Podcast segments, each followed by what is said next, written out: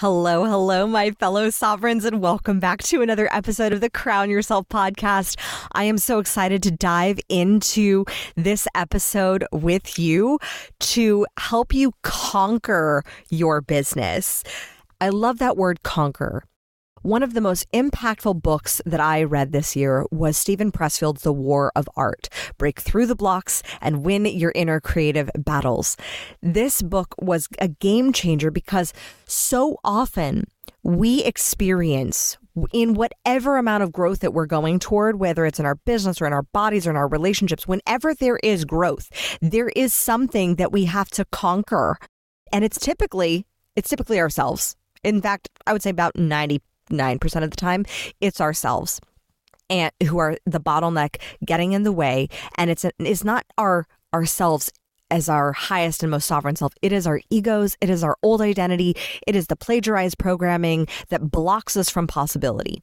And you know I love bringing thinkers who have similar belief systems, who have similar beliefs in, in epic possibility, in greatness, in high performance, in thought leadership in spirituality as as me not because I see them as competition even if we do do the similar things but because I see them as the collaborators who can help you unlock a deeper part.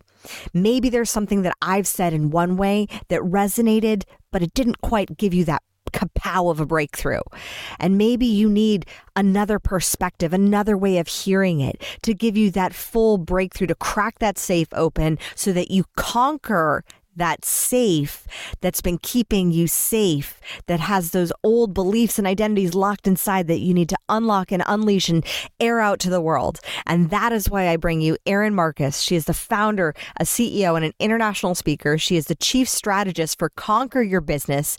And she has been doing this for 25 years. She made the successful leap from corporate executive to entrepreneur and small business owner. And she uses that experience along with her MBA in education to help her clients reach new heights that they didn't even dream possible. And here's my favorite have fun doing it this is not just about business or marketing success and strategy, but it's the ability to to break down those barriers and trailblaze a new path. In fact, Erin has been named two time Trailblazer of the Year in her previous franchise system. And she is the host of the Ready Yet podcast, where she will kick your butt and challenge your belief systems. And you know, I love a good woman who can do that. And I am so excited to bring you this interview so that we together can create some paradigm shifts so that you conquer your business and start operating like the queen or the king that you were born to be. Welcome to the Crown Yourself podcast, where together we build your empire and transform your subconscious stories about what's possible for your business, body, and life. I'm your host, Kimberly Spencer, founder of CrownYourself.com, and I'm a master mindset coach, best-selling author, TEDx speaker, known to my clients as a game changer. Each week, you get the conscious leadership strategies you need to help you reign with courage, clarity, and confidence so that you too can make the income and impact you deserve. Imagine this podcast as your royal invitation to step into your full potential and reign in your divine purpose. Your sovereignty starts here, and your reign is now. Erin, I am so honored to have you on the show. And I just want to kick it off with what is authenticity? How is it reflected in your business? How has your authenticity changed, if at all, as you have evolved as a business owner? Oh my God. So many things, so many things, so many things, right? So, okay. What is authenticity in your business? It's understanding, especially in the entrepreneur world, in the small business world, that your audience, your client wants you. Not what you think you're supposed to be, not what they you think they want to hear from you, not what corporate told you you needed to be, let me repeat, not what corporate Can we tell that's like where mine fell apart? But they want you. And this is so, it sounds so easy, right? It sounds just be you, you be you. Like it sounds like it, it's in advertising. You be yeah. You. Sounds and what is that? Yeah. Well, first of all, it's about the scariest thing you can do in the public arena because the truth of the matter is we need people to like us in order to survive. I'm not even talking about business, I'm talking about like hierarchy of needs. So when you want to say go be authentic, but you have any story at all, because guess what? We all have the stories that anything about us is not good enough, right enough, the way it should be. Doesn't make us suck, doesn't make us bad. That's just how human brains work. So, what we're telling people to do is to fight against neuroscience, right? Is that woo woo? It can be, but it's neuroscience. Fight against neuroscience, fight against 20, 30, 40, 50 plus years of subconscious programming and just go throw it all out there to be judged, right? What could be what could possibly go wrong? What could what be could possibly go wrong? Who could possibly reject that? right. And and so this idea of authenticity in your business and in your marketing is a hundred percent accurate and a million percent hard. Hmm. And and I have all the empathy in the world for the people who are struggling through it because we've been there. I'm multiple years, multiple six figures into my business. I'm having a moment. I'm looking at my brand. Plus, it's January. It's time to evaluate everything. And I'm having a moment where I'm looking at my brand. I'm like, oh, am I getting out over my skis on how direct I, am? I know, right? I know how direct I am. I know how you know, what gets reflected back to me is I'm coming to you because I knew you would tell me the truth. Mm-hmm. I know that I'm more edgier than I am fluffy, but real time, having a moment is the brand too aggressive? Is the brand too masculine? Is the brand too demanding? Is the brand all the things? And then you have to decide is that an accurate statement or am I just having a moment because I'm human? Mm-hmm. I definitely went through the same evolution. Like, and I I feel you in in like because I, I I know we talked about before like the name conquer your business. Like I think that's just so powerful, and that speaks to my masculine energy. I mean, my TED Talks was called Becoming a Warrior for Possibility. Uh, right. And I can't hide my, I mean, I look kind of girly today. I got a little white yeah. sweater, I got a heart shaped necklace on. I'm a little girly today, but girly is not my default. Mm-hmm. And I think looking at that, when you say girly is not your default, I know that you know, starting your business, there was there was some blue and paisley involved. I know. I was telling you, if you yeah, like this is the perfect example of what happens in authentic marketing. So I come out of corporate. Not only do I come out of corporate, I come out of the C-suite level of financial services in a public company. You can't get more blue suit, right? You can't, right? Legal might be the only thing more than, right? This was insurance yeah. and financial service. Banking is probably the only thing more blue suit, right? And so my first logo that I created, I didn't create, I had someone created. I was very excited about it at the time, was a square with my initials in it in like an old English font. And the square was blue and gray paisley. Mm. And if there's anything I'm not, child of the 80s, grew up with, you know, 16 candles, and I still never embraced the paisley print with the old English font. And then you want to know why you can't make any money. Mm-hmm. It's because I didn't go with my brand. I wasn't, I couldn't speak Paisley in Old English font if I tried. It can't, it doesn't come out of my mouth. I completely, I completely understand. I had about the reverse. So I had, like, for me, when people see, saw me, I was struggling with so much plagiarized programming and doubt about being so I'm I'm very masculine energy I'm very direct, but I'm also super sparkly and like super fun. And glitter can cut a bitch if necessary. So it's badass. Um but I I had to for my first photo shoot, I hired a stylist and it was all crown themed and it was great except for none of the wardrobe were anything that I wore because I had conformed to this like I need to be this buttoned up professional. Yeah. I have CEO on my business card. Right. And it was it was so who I wanted to be. It was aspirational for who I wanted to be, but I wasn't there yet because I wasn't living the values of ownership, real authenticity. I wasn't allowing that to come through me. So I was really faking it in in a way. And so I've seen so often, and I'm sure you've seen with your clients, the the evolutionary journey from fake it till you make it and who coming out of the corporate or coming out of some other business or some other experience where you're like, this is who I should be, and then how that brand realignment needs to happen.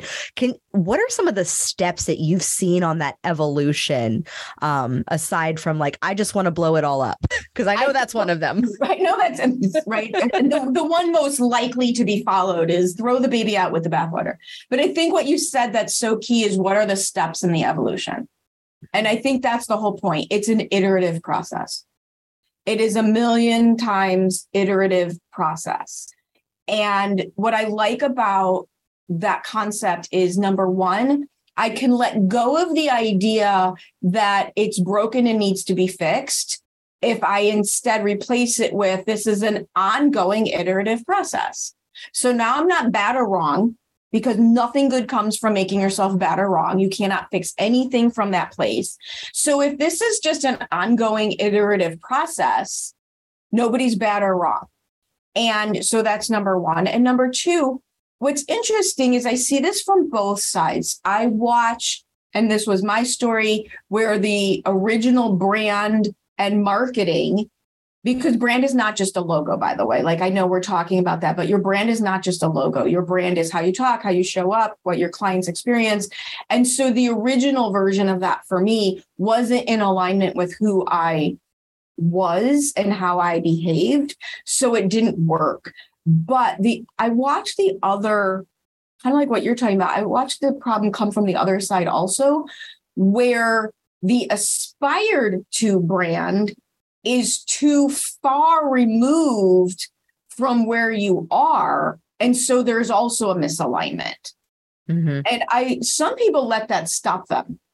I had a conversation with a client the other day who was literally frozen and not taking action. And what we finally unpacked was she didn't see herself as being the person who you know, made the million dollars. And so she was letting it completely stop her. And so that inauthenticity was stopping her.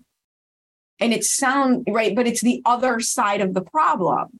Mm-hmm. It was instead of being inauthentic as in I don't match, it was inauthentic as I'm trying to do something that I am not capable of. And so what we talked about was, of course, you're not, you can't do that because you're not there yet. You're just not the, this is great news. You are not yet the person who has a million dollar business. The beauty of it is by the time you have a million dollar business, you will be that person.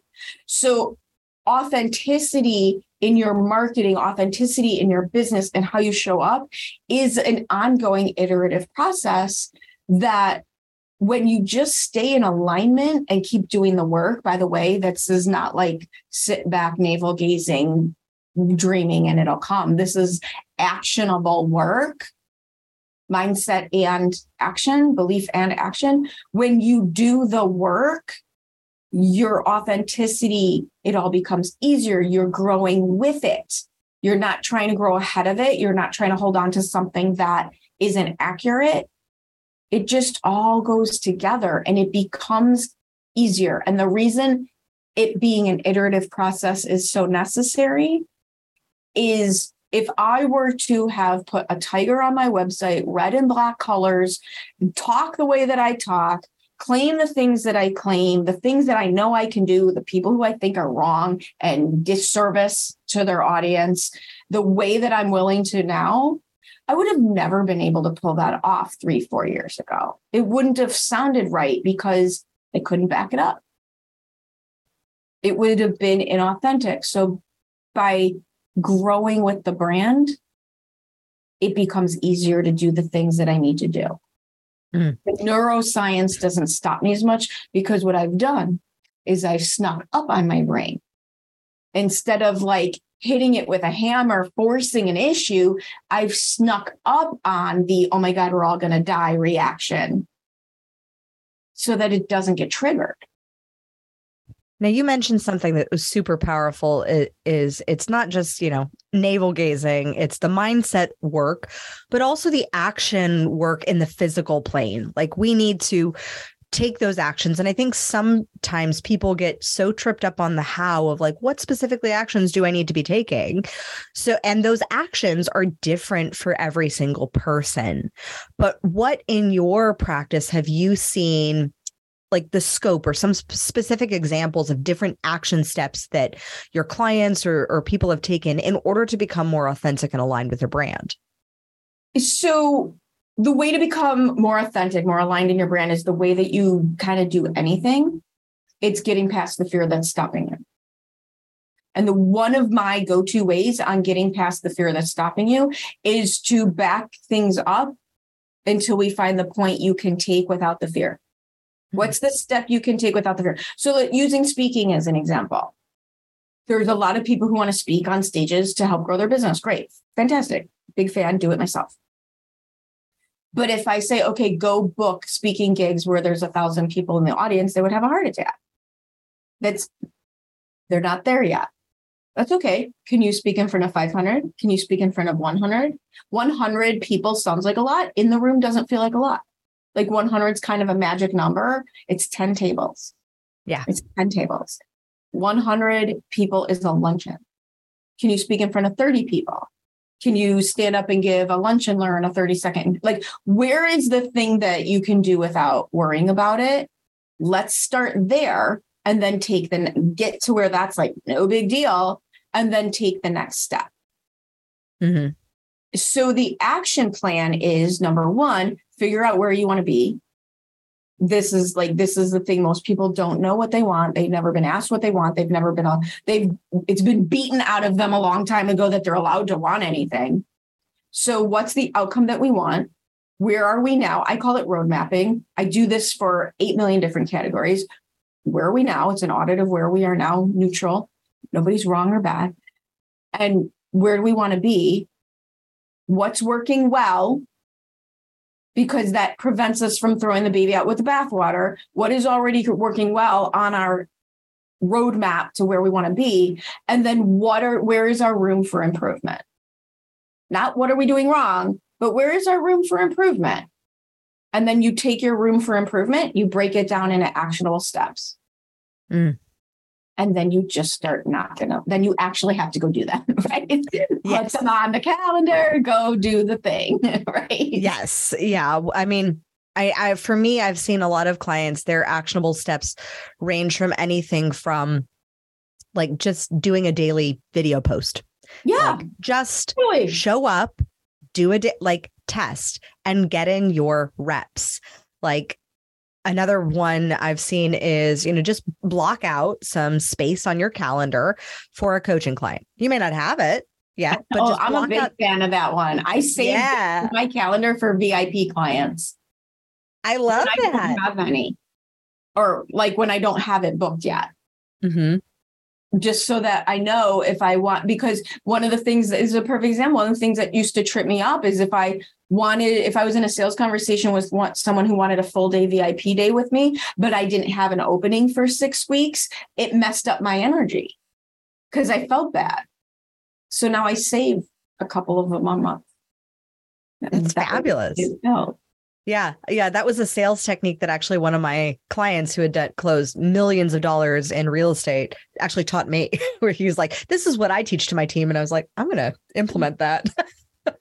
I like that one. I like I like that one. Yes. And it's the same thing with like whether it's your brand, whether it's being authentic. Um, I could oddly get in front of 500,000 people at a speaking gig, no problem. Couldn't do a Facebook Live to save my life. Abject terror. And then my coach at the times got sick of me.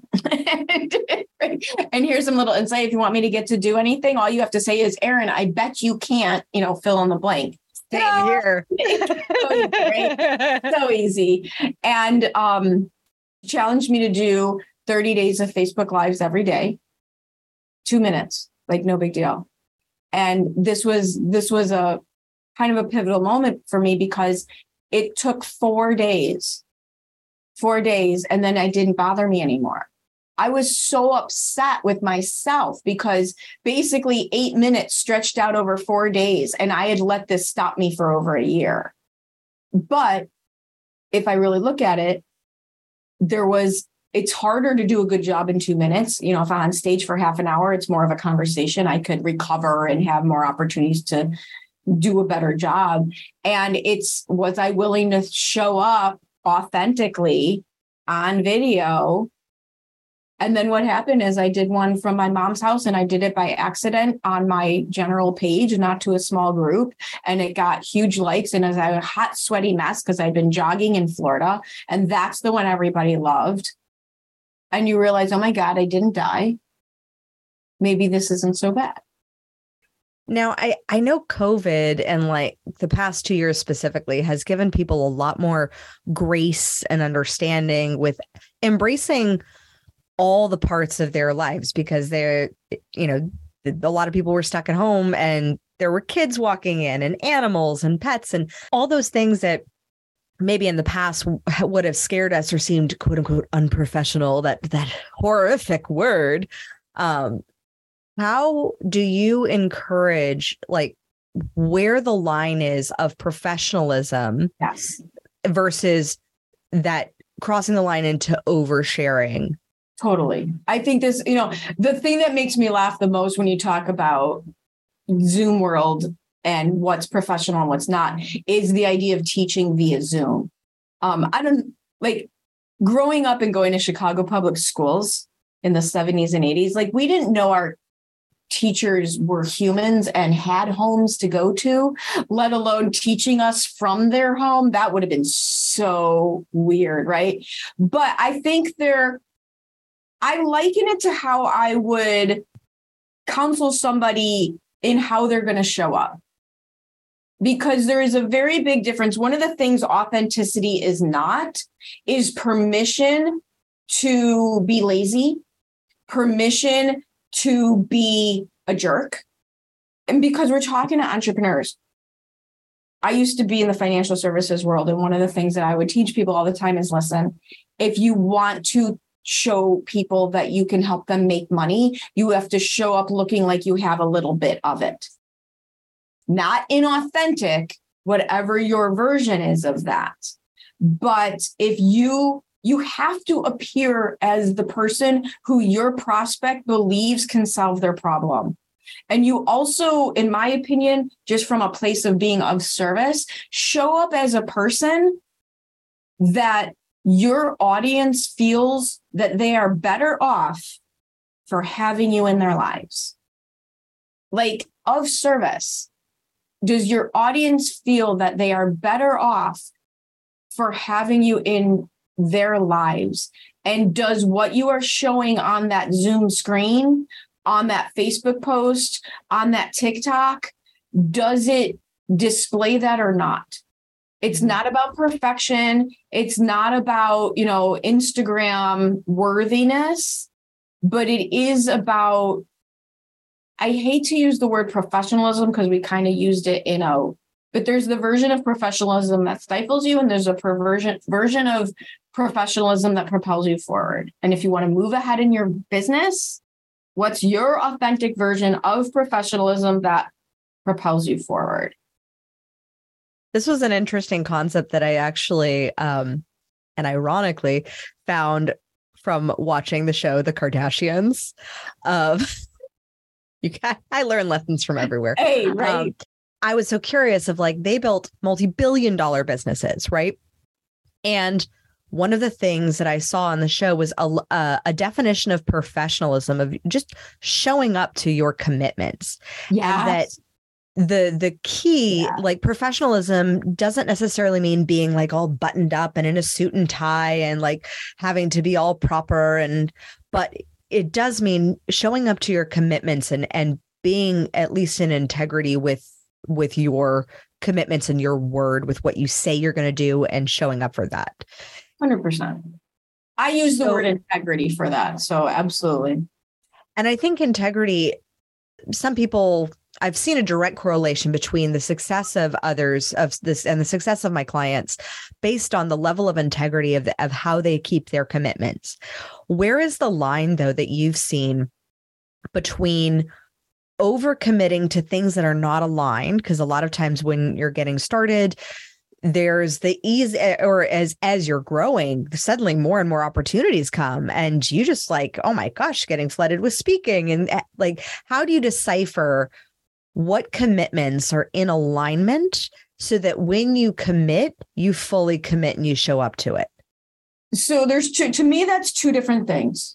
So number one over committing yourself is scarcity mindset saying yes to everything because you're scared if you don't, you won't be successful. There won't be another opportunity. That person will never speak to you again. Whatever it is, it's time scarcity, which is no less of a burden than money scarcity. In fact, I would argue time scarcity is probably worse for more people because the truth is, I can make more money, I can't get back more time.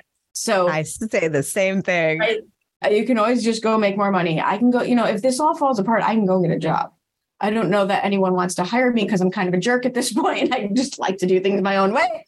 But I could go get a job.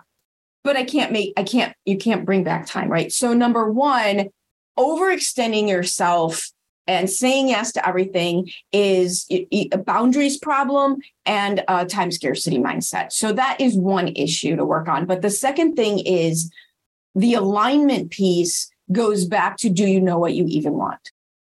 And I do something, I call it setting the stage. And I do this every day. I have my annual goals. I don't even call them goals anymore. To me, that's very boring because I never reach my goals. This is where I'm a little weird. I don't reach my goals because I move the goalposts if I'm getting close. And that's what keeps moving me forward. So I don't call them goals because I'm not going to get there. So every day in my journal, I write down cool things I'm doing, what I'm making happen. I, I, give it a different title almost every day, right? Things I'm creating. Yes, this is happening. Like whatever, you know, inspiring thing I need to say. And then I write down what they are. There's a financial goal, there's a business related goal, there's a physical goal, there's an environment goal, right? You could have a relationship goal, whatever categories you're working on. And I write them in my journal every single day. And the first part of my morning routine is reviewing what I said I want a statement. It's a vision statement of what I said I wanted in my life. And yes, because I'm an entrepreneur, the business one has a very big section. But I do that every single day because it sets my stage. It gives me a litmus test. Is saying yes to this going to move me towards or away from what I said I wanted? Is this going to move me towards or away from what I said I wanted my outcome to be? And there's times when gray is fine. But if you're already having a time scarcity issue, whether real or created, you have to get uber focused on saying yes only to the things that are moving you more towards what you said you wanted in your life because the answer to every single thing that you want in your life is not doing more, it's removing all the other crap. It's not working more hours, it's working better during your hours.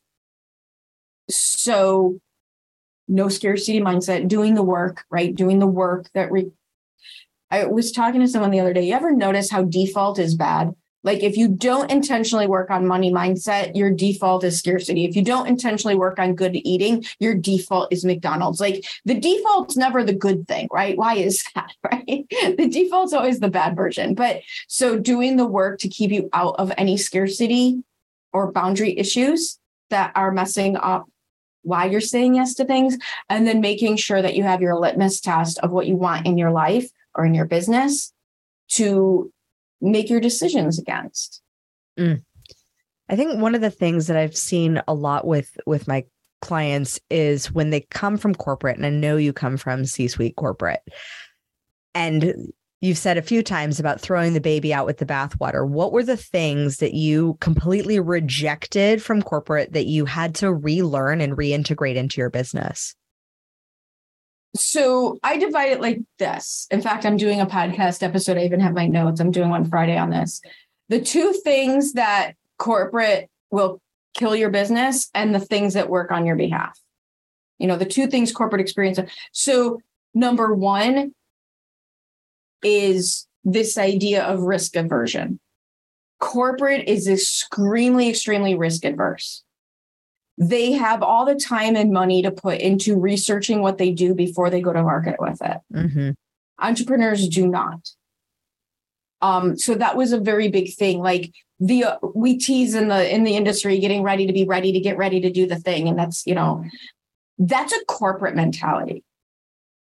And so for entrepreneurs, if coming out of corporate has made you risk adverse, my advice is to embrace the risk, mitigate it, do things that mitigate the risk, such as don't go create a 10 module course before you know anybody wants it, right? That would be a great way to mitigate risk. But and then automate things so that when you pass out from the risk, it still happens, right? like, let someone else press the go button so that you can't stop it. Like, I, I have zero, I have zero issues tricking myself into action. Like I have, like this is my business, not my life. I don't need closure. I just need it to work. So I don't care if that means playing tricks on myself, and that is perfectly fine, right? so that's like one big thing that will kill you.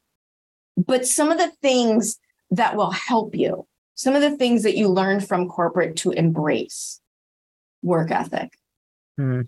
work ethic, work. Like most of the time, I have to explain to my clients, work, you don't have to work more. But every now and then, it's easy to hide when you have no schedule and all of a sudden the laundry is imperative and the dog needs to walk every 45 minutes for at least 35 minutes right? Like of course. of course of course that's an important thing. Like the work ethic of corporate and having a structured day will help you immensely. The other thing for entrepreneurs that corporate please re-embrace this. Stop diying everything. Hire yes. people who know how to do things. Like in corporate, it would have never occurred to me as the senior vice president of business development in charge of sales and new accounts. It would never have occurred to me to go spend 15 weeks learning how to create a website. Not my job. Right? It would have never occurred to me to drive over to our office in Madison, Wisconsin, two hours away, so that I could pay the bills and do the books. So why these highly professional people who come out of corporate suddenly think that they have to do all of the things like re-embrace delegating. Yes. I mean there i never worked in corporate but i've had many clients who have and the discipline of the work ethic and the delegation are the two number one things that I too have seen because the with the desire to have this freedom. And there's a perception with freedom that that just means whatever. Like well, yeah. Well, but i'm like it's not your life is on vacation. Right and the horrible truth the horrible horrible truth that i learned that i watched so many of my clients go through is this feeling especially for those of us who had successful corporate careers I'm brilliant. I'm smart. I got accolades. I got bonuses. I got ownership shares. You know, look at me, look at me, look at look at how great I am. Of course I can leave and it will work just as well when it's my own thing. And then the realization hits that you were brilliant and accomplished and celebrated on a very narrow path that somebody else created. And once those bumpers are out of the gutters, all bets are off. And night and day, night and day. And left to your own devices, the first thing I teach people to do is okay, well, if you can be great and brilliant on a path, let's put some bumpers in your gutters and create that path. And you forget, I watch the entrepreneurs forget that the beauty of the entrepreneurial world is you get to create whatever you want. Now, if you want to make it work, you have to create a path for yourself, but you get to decide what that is. And the scariest part is sometimes choosing into what it is that you want because so often people don't know what it is that they want. So when they're creating and stripping away what I call the plagiarized programming of corporate or society or parents or whatever, who you ever thought you should be in order to be successful. When they're stripping that away, what are the key pieces that you find need to shatter first? So it's anybody else's expectations. The what is that? The definition of frustration is expectations minus reality. Hmm. If you want to stay in a place of frustration, have any expectations at all, especially the ones that are not yours. So, what is the difference between expectations and goals for yourself? probably the come from energy. Expectations is kind of like willpower. Mm. They're vo- they're both very punitive in nature. Right? The come yeah. from energy is heavy, damn near oppressive. It's very forceful. It's very forceful. And, and and again, just for the audience sake, these are two very masculine women saying forceful is not what we want in this place. Right. Like, yeah. I'm not saying be light and airy and whatever happens, happens. No, man, I have plans. We work the plan. But if I have expectations that I am tied to, it messes everything up.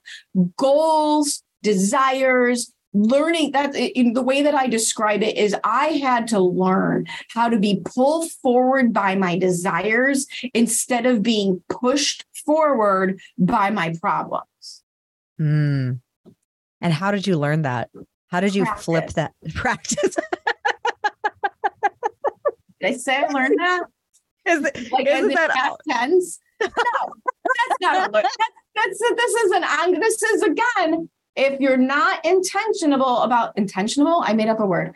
If you're not I like it. intentional about staying on top of this, you default to the bad version. If I'm not intent, so in my morning routine, for example, sometimes it's business journaling, sometimes it's a lot of gratitudes. The thing that I do the most is called the what do I want exercise and I will, this is great. This is great for if you're going to be immersed, you know, my family won't hear this. just let's just be honest. I went to an event with my family that I was already in a highly stressed situation. I had just lost a beloved pet of 15 years. We had just moved and my other dog had an emergency vet situation. And mm-hmm. he's an 85 pound beast that likes to eat people. So those three things happened within 14 days.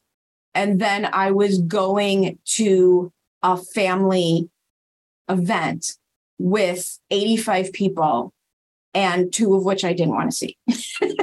but I was going to just leave it at that and they were very very involved. And i literally sat down. I do this in my business. I do this in my relationships. I do this with my physical being. The exercise is called what do i want?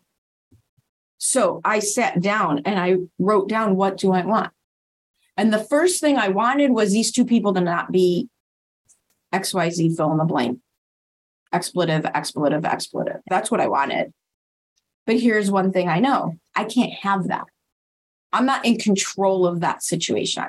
I can't have that. So back when I got my MBA, we I did a session on negotiations and you have your BATNA. What's your BATNA? Your best alternative to a negotiated agreement. So I I know I can't have what I want because I can't control these two people. okay, what's the next best thing that I want?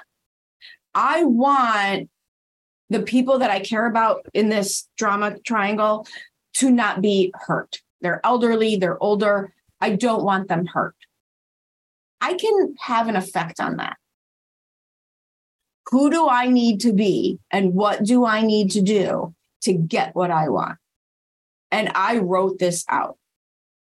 I need to not get triggered by these people. I need to maybe not talk to these people. I need to not let what they say bother me. I need to not add to the drama. I need to just forgive and let it go. And this was like pages. And I did it every single day.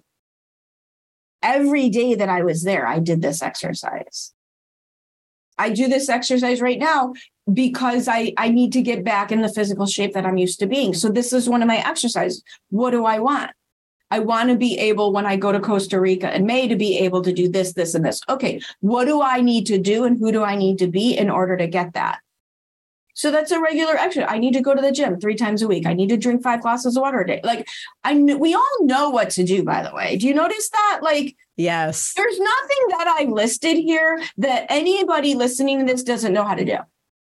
Yeah, it's and and the same is true with business. I've found as well, especially and you can't even use the excuse. I mean, I'm sure it's it's some in in the very very beginning stages. Like I don't know how to like what to do you need to make you sales. know people like, who knows how to get do it. Yeah, like, you just ask, like m- make ask, ask away, and then asking as well works for those who like of like, how do I make sales? Okay, well, the one thing that you need to do to be in business, make sales. Like it's very simple. So, and here's the thing: you start out with the free version of learning how to do that. You yeah. buy the books, you go to the free conferences, you listen to the YouTube channels to get your ball rolling. There's no barrier to access to information in this world at this point. And I think that that's there's no excuse to not search it out. Like if you are using the excuse of like I don't know how to get fit or, you know, raise my kids or balance business and babies, like Google it. Podcast. And you will find podcasts. Podcast. Yeah, podcasts like this. Like it, but then you have to take the action. Yes and then you have to take the action. So I don't even remember what you first asked me when I went down this rabbit hole, but it's the who do you need to become? How do I keep that front and center? Is I ask myself literally every day because I wrote down what I, you know, I spent the time. I say, sit down with your drug of choice, caffeine, sugar, alcohol, whatever it is, and spend some time figuring out what the things are that you want in your life and then look at how you spend your time. And it sounds so easy and it's so hard. Put the things you want to do on your calendar so that you do them. And it's about breaking habits and yeah. not letting the default, you know, learn it, set a new default, right? Create a new default and live more. I didn't, I've been working on what my word is for the year.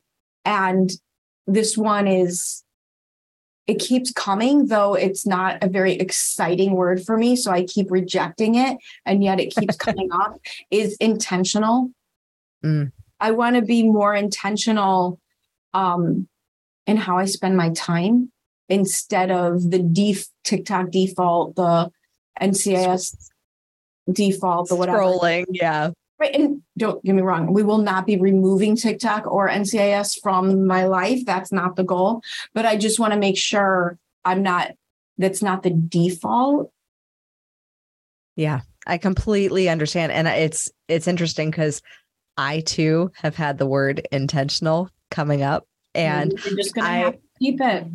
I said, you know, my I, I'm not I don't believe necessarily in choosing a word like that you have to choose a word to define, but that the word kind of chooses you. And sometimes it's like my husband had a coaching group called the Reluctant Hero's Journey.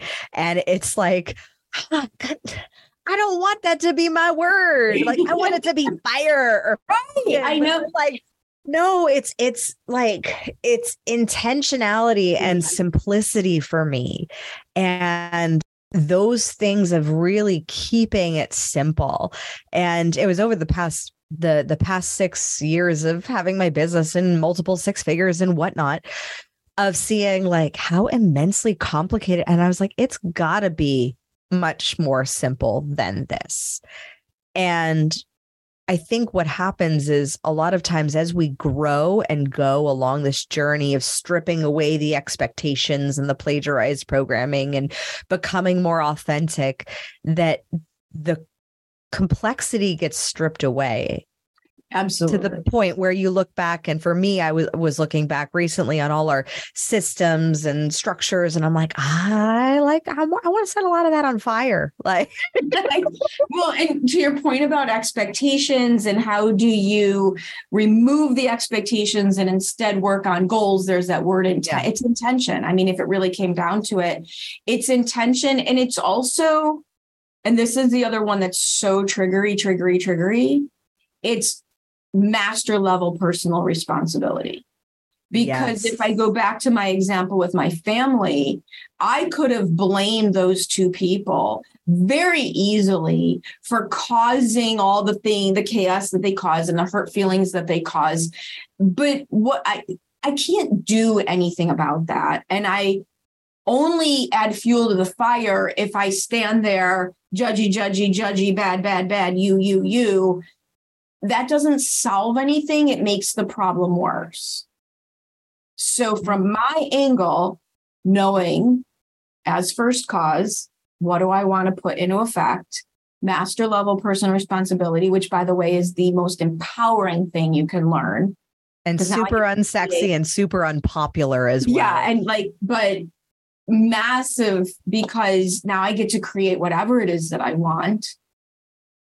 And you know, I'm still human. It was a lot of fun in the moment where I chose to not add fuel to the fire when person, jerk person A walked into the room, you know, throwing a fit. I very happily got up and said, Oh, I'll take care of it.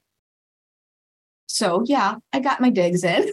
yeah. No problem. I'll take care of it. Oh, no, no, I didn't really seriously, I'll take care of it. So yeah, you get to use it a little bit to get your jabs in when you need to. But I mean, personal responsibility, it's like, oh, it's full ownership. And I mean, when you're in that, it's it's literal magic when you're in the moment and you see someone behaving or your external environment and you're like i don't like this and, and wanna... how am i causing this and or what can i do to shift this? Mm-hmm.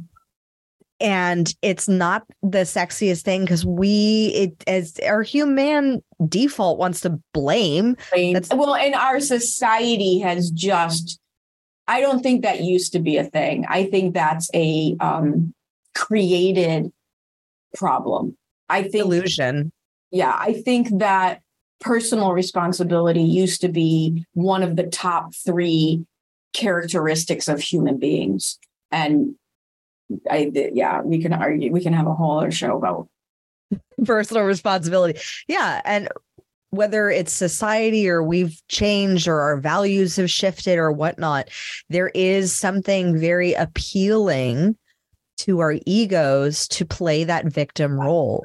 And totally. we have to recognize that even though it may feel good in the moment, even though it may feel because you're right, they're wrong, you're right about your suffering and whatnot, at the same time, it puts you at the effect. It doesn't allow you to be the creator of your circumstances right. and it completely disempowers you to being a victim of the enslavement of the illusion that you're trapped under and i don't think people realize that in the moment. They you know they grab onto their what i call righteous indignation. And you don't realize that your righteous indignation is giving you giving away your agency over yourself. Yeah. Agency over yourself is flat. And righteous indignation has a lot of energy behind it right? And it's what we see on TV, it's what we see on social media, it's what we see on so-called reality scripted reality TV shows is they reward the righteous indignation. And they don't it's it's not it goes back to like i have a journalism degree and i remember coming out of school in the 80s and that was really the beginning of that sensational media and or the current version of it. And you didn't realize that it was creating a culture right it was creating a reward system that you get attention for behaving this way mm-hmm. that didn't used to exist and attention really is one of what I call the Trojan horses to any belief system because we have attention or acknowledgement of that which we don't want, like attention for the negative. But because we get attention for it, it feeds that desire and that biological right. it's be hierarchy of need. Well, and it's the hierarchy of needs again. It's neuroscience because if you need to be right and now people agree that you're right, now you're safe because people like you because they agree with you that you're right. And now you're safe. And it's it is an illusion, but it's so powerful. It's a very powerful illusion. And so when you're when you're stepping into that space to circle back perfectly into authenticity, yeah, that need to be right is what we're combating when we're becoming authentic because that means that we have to have been wrong about who we have been. Absolutely. Absolutely. And it, it, goes back to like nothing good comes from making yourself wrong or bad. You cannot embrace your authentic self. That's a really good point. You cannot embrace, or it's going to be really hard battle to embrace your authentic self if you're busy making who you currently are wrong and bad. And even who you have been as well because then you get tripped up on the guilt and the shame of of and all the lower vibrational negative emotions that keep you stuck right and doing the work for it because you know kind of like you and I both talk about the times in our business where we were so inauthentic and the fact that that led to zero sales. And yet you don't hear either of us have the dreaded emotions around, like looking back because we've done the work to forgive what needed to be forgive, to, to get past what needed to be get past.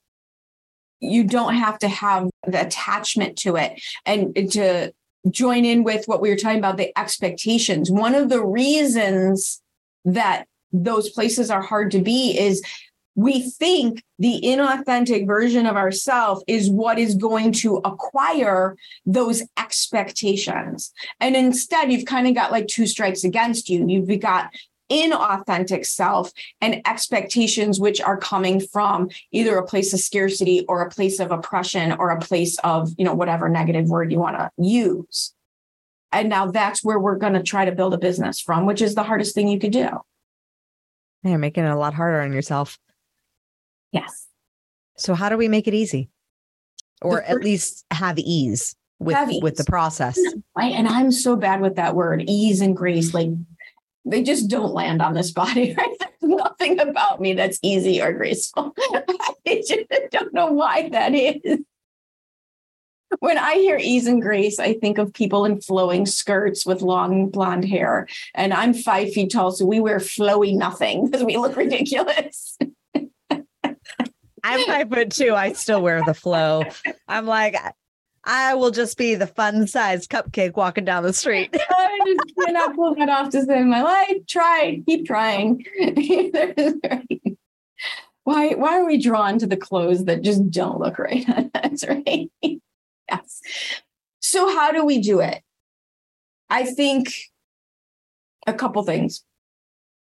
Number one, committing to the fact that it's a process, nothing's broken and it can't be fixed.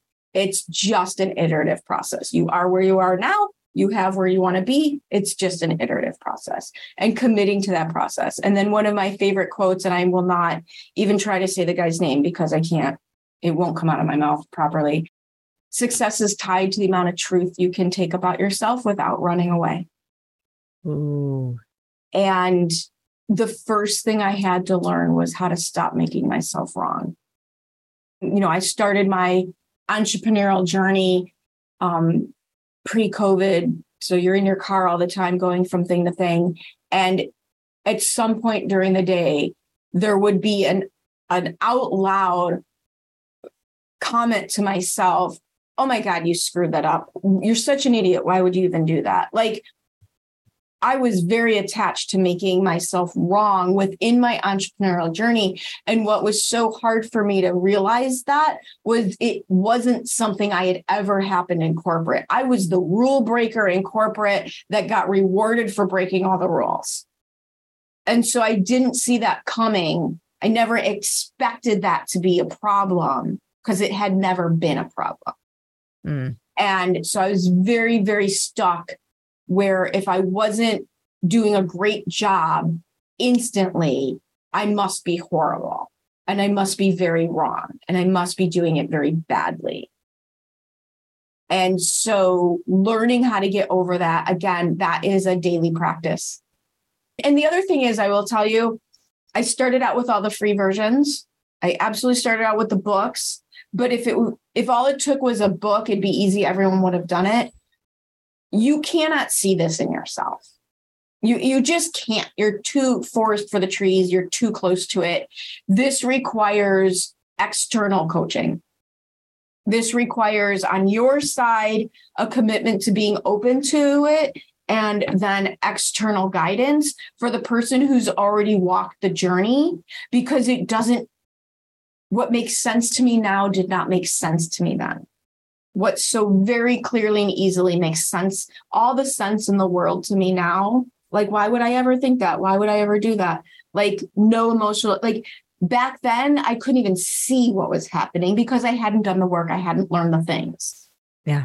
So a book is great. Start there, podcast, start there. But if you really want a breakthrough, it is going to require somebody who has more awareness than whatever ever level your awareness is currently at. And outside perspective for sure. And I think it's from the iteration of having my business and then from just in the past six months growing our podcast guesting agency, what I've seen is that as we got more and more clients, more and more people couldn't see how their brand was being projected from the outside. They had a perception of how they thought it was being perceived, but from the outside, as we were submitting them for podcasts and the feedback that we were getting, how how it was actually being received was very different for some people. And so how do we bridge that gap between who we are and how we want to be perceived and do it in an authentic and aligned way? I think it's the most courageous thing you can do. It takes bravery, quite honestly. It takes courage. I would say it also takes humility too. Oh to, God, you can't like, yeah. heaps of humility. so random stories for you. This, do it this way, I guess. Like you could. This is how I did this. When I was 40 years old and left corporate, I needed something to distract me from that chaos, right? And I grew up since I was 19 years old. And this is hysterical because I'm five feet tall. Since I was 19 years old, I've been in a powerlifting and bodybuilding. I used to actually compete in bench press. And then I also was boxing. Like this, none of this goes together, right? But I tell you that to say that once I started my entrepreneurial journey and I needed some kind of physical stress relief, the gym wasn't going to cut it because I'd been doing it for 20 years and hitting it hard for 20 years. So my mind can wander what, while I'm even lifting really heavy because I've been doing it so long. So at 40 years old, I decide that you want to talk about learn how to be uncomfortable and stand comfortable. I decided at 40, I was going to learn how to figure skate. Ooh. And by the end of the year, I was in an adult beginners competition for figure skaters with the blue dress and the glitter and the blue scrunchie because I had long hair. And I did a 90 second um, routine, choreographed routine to Landslide by Fleetwood Mac. That is amazing. And I am telling you, followed up by six, eight months of trapeze classes with the silks and the rings and stuff. Yeah. And I will tell you, if you want to learn humility, go do either of those things as an adult with zero experience in either of those things.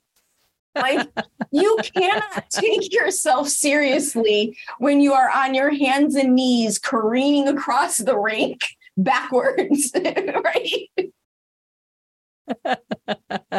Or hanging upside down by one leg from the loop in the rope, needing some cute 20 year old college student to come rescue you. you are now laughing so hard at yourself that you don't have the strength to get back up into an upright position that would loosen the loop around your foot. I don't know why that's so specific. but seriously, like, there's something about me that thinks it's hysterical when I have no idea what I'm doing.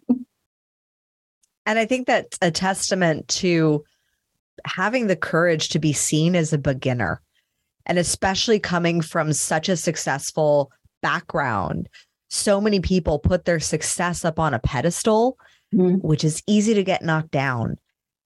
And you didn't start with your success on a pedestal anyway you had you had to climb.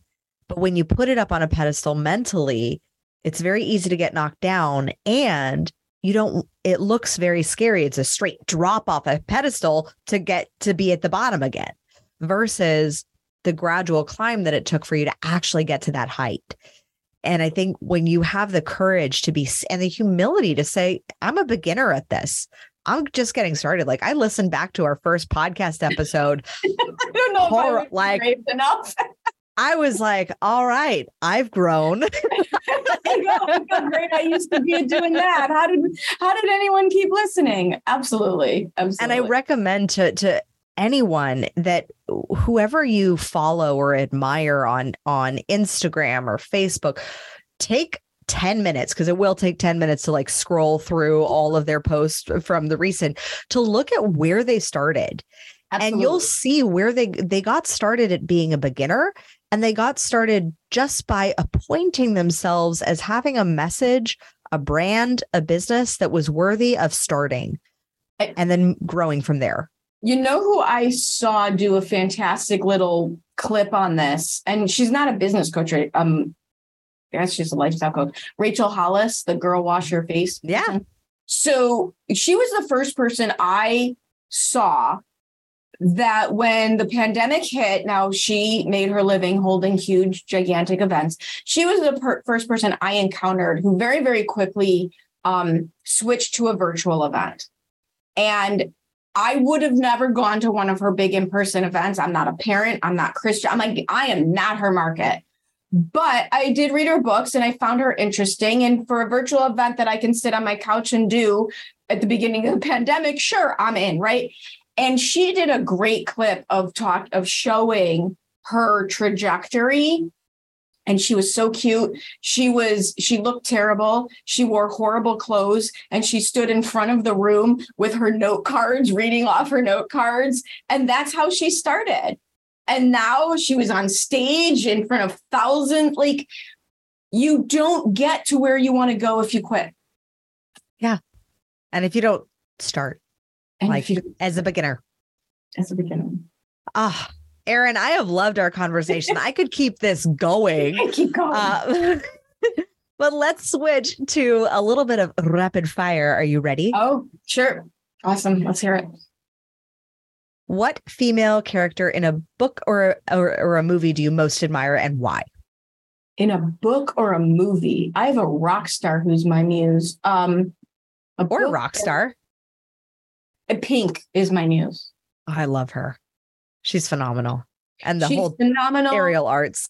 The aerial arts. So the physicality of her being, she's not the, you know, whatever the definition of beauty is, but she's awesome, right? But she's gorgeous and awesome and hardcore. And she stands up for what she believes in. And she has an amazing work ethic. And she's, yeah, so that's my person. who would you want to trade places with just for a day? Like be in their body, see how they think, dead or alive. Like obviously not dead, but like in their time of living. Right. Um, I got it. It's so interesting that I go for the athletes. I go for the athletes. I don't know that I have one in mind specifically, like a Walter Payton type person, because they have this mixture of ability, but work ethic and humility and generosity, but swagger. So you can tell how old I am because like 80s Bears was my thing, right? The the Super Bowl Bears. But so that like a Walter Payton type person because I there is something different about elite level athletes. Yeah.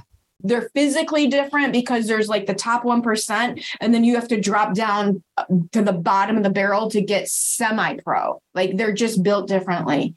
You know, whether it's Muhammad Ali or Walter Payton or some, you know, that top level athlete who creates a business out of their athleticism and its full package of next level peak performance.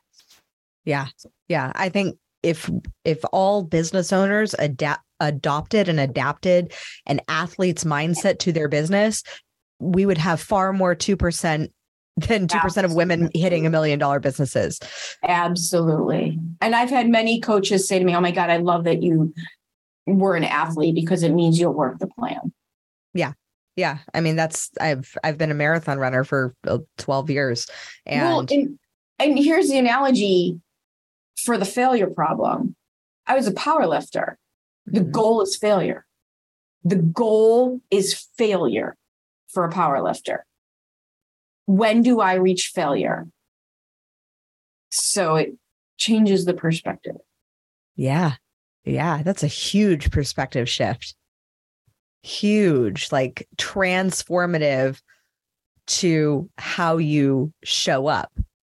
And the other thing about the athletic world that I think is a really good muse or um, to, to set the stage for you is things that people are scared to talk about, athletes just put out there. This is how much I weigh. This is how old I am. This is what I eat. Like it's no big deal. Yeah. All the things that this is how I look when I'm a sweaty hot mess. This is when I look when I'm pretty and ready for the press conference. Yeah. Like it's and this is how much I got there. paid to be a part and this is how team. much I got paid. Right. It's all just out there. So so much of what we let hang us up in the athlete world is just a step. Yeah. Oh, brilliant way of, of thinking about it. What is your morning routine? Speaking of athleticism. Okay.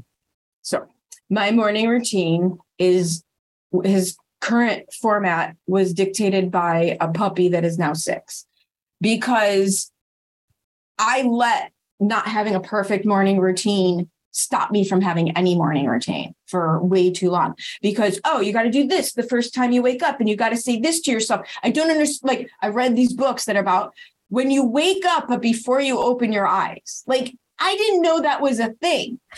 The way that i know i'm up is my eyes are open. Like how is it your brain are like this when you wake up but you haven't yet opened your eyes? I'm like who the hell wakes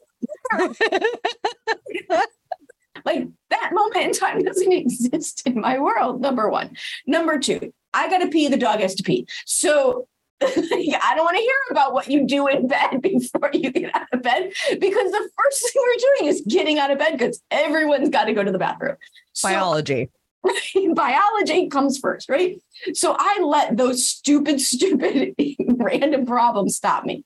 My current morning routine is I get up, I go to the bathroom. Dogs go to the bathroom. We make coffee and we I have my what my now one page set the stage of what my goals are. I have a forgiveness practice comment that I read and think about and I have some reflection questions and then I journal. And this is all done sitting on the couch with the needy dog during the commercials to NCIS Los Angeles. This is not done in the sunroom. This is not done in the meditative state. This is done. It takes an hour because it's done in eight minute increments during commercials of NCIS on, in the morning. Now, if I'm traveling and I don't turn on the TV, it takes like 15, 20 minutes. That's how I do it. That's how I do it. And then, um, so I do the journaling. And then when I get into my office, there's the calendar review. What am I doing? Do I have what I need? What are the goals? Right. There's the calendar review. But um, yeah, commercial breaks. Awesome. Awesome. I love and that speaks to authenticity. So what is your nighttime routine to set you up for such an epic morning routine that is so authentic I you? have no nighttime routine. I ha- I am an on off switch. I'm fine and then I'm not fine. I'm fine and then I'm done. then I'm done. My boyfriend will make fun of me because every day there comes a point in the evening that I say, Oh my God, I'm so tired all of a sudden. And he says to me, Why are you perpetually shocked by this? Because it happens every single day. I usually read at night and then I fall asleep. Like I don't, I've tried to have an evening routine, but I don't, I'm not in control of things.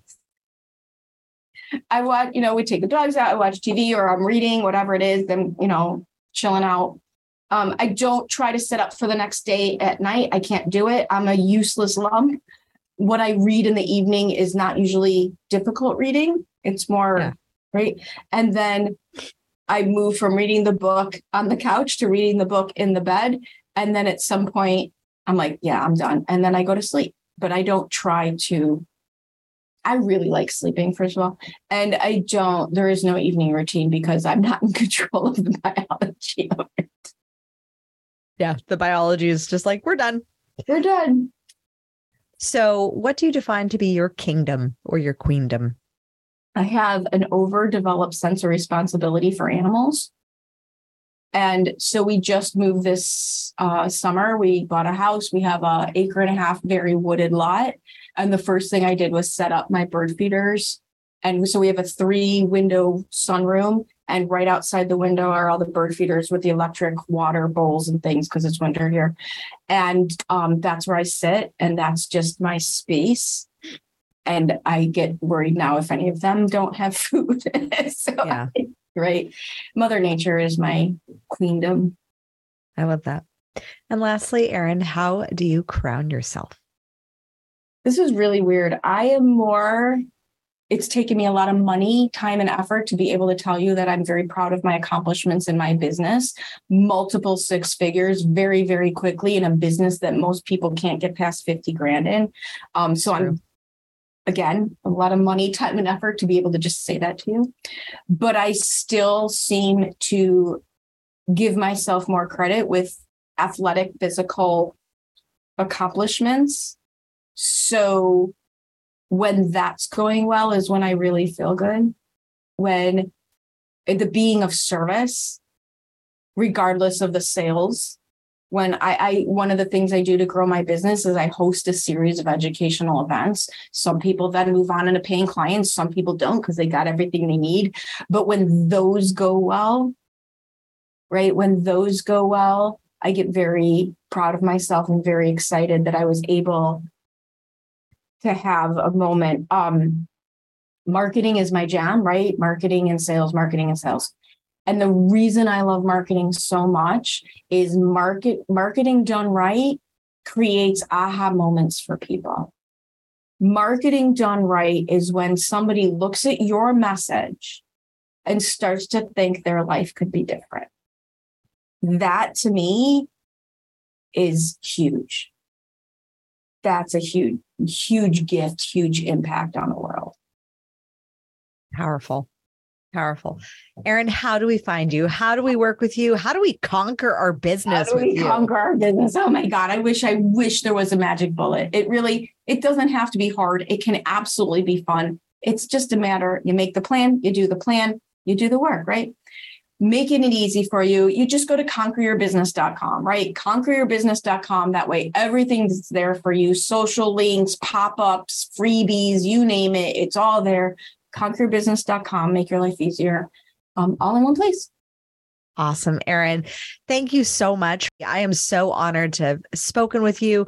As always, my fellow sovereigns, own your throne, mind your business because your reign is now. Until next time. Thank you so much for tuning in today. If what you heard resonated with you, be sure to subscribe and start creating a bigger impact now by sharing this with a friend. Just by doing that one simple act of kindness, you are creating a royal ripple to support more people in their sovereignty. And if you're not already following on social media, connect with me everywhere at crownyourself.now for more inspiration. I am so excited to connect with you in the next episode. And in the meantime, go out there and create a body, business, and life that rules because today you crown yourself.